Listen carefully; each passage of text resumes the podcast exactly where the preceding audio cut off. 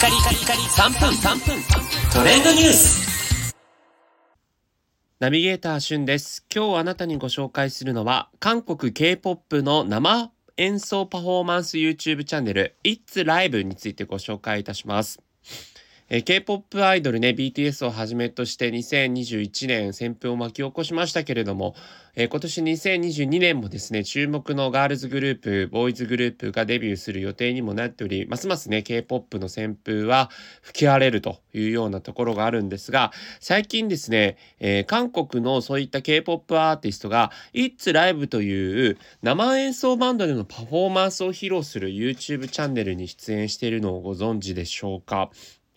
あの K-POP の、えーミュージックってこう打ち込み系の音が多いのでこの生演奏のバンドと合わせてこう歌うっていうねパフォーマンスするっていうのは結構すごく斬新な試みだなと思っていてまあ日本で言うとザ・ファーストテイク一発撮りのねパフォーマンスの YouTube チャンネルが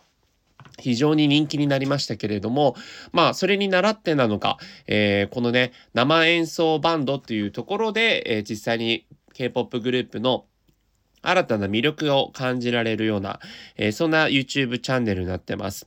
えー実際ですね、往年の、えー男性アイドルグループであるペンタゴンによるブラックピンクラブシックガールズのカバーは、えーラブシックボーイズというね、タイトルで投稿されたんですけども、800万回再生を超える好評ぶりということで、あすごいですよね。えー実際にこう自分の歌を歌うだけではなくて他のアーティストの歌をカバーするっていうところもあります。あの直近で見てみたらですね、えーつい最近デビューして非常にこう人気になっている JYP あの TWICE とかね NiziU とかのグループから新しく、えーデビューをした NMIX というグループが、えー同じくですねあの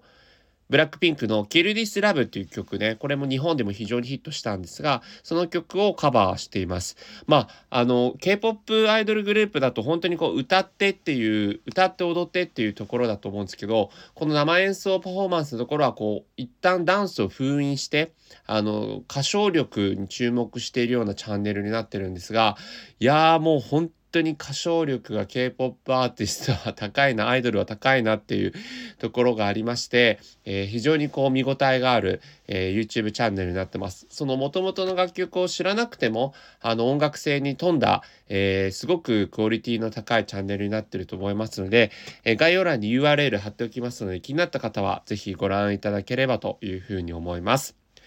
それではまたお会いしましょう。Have a nice day!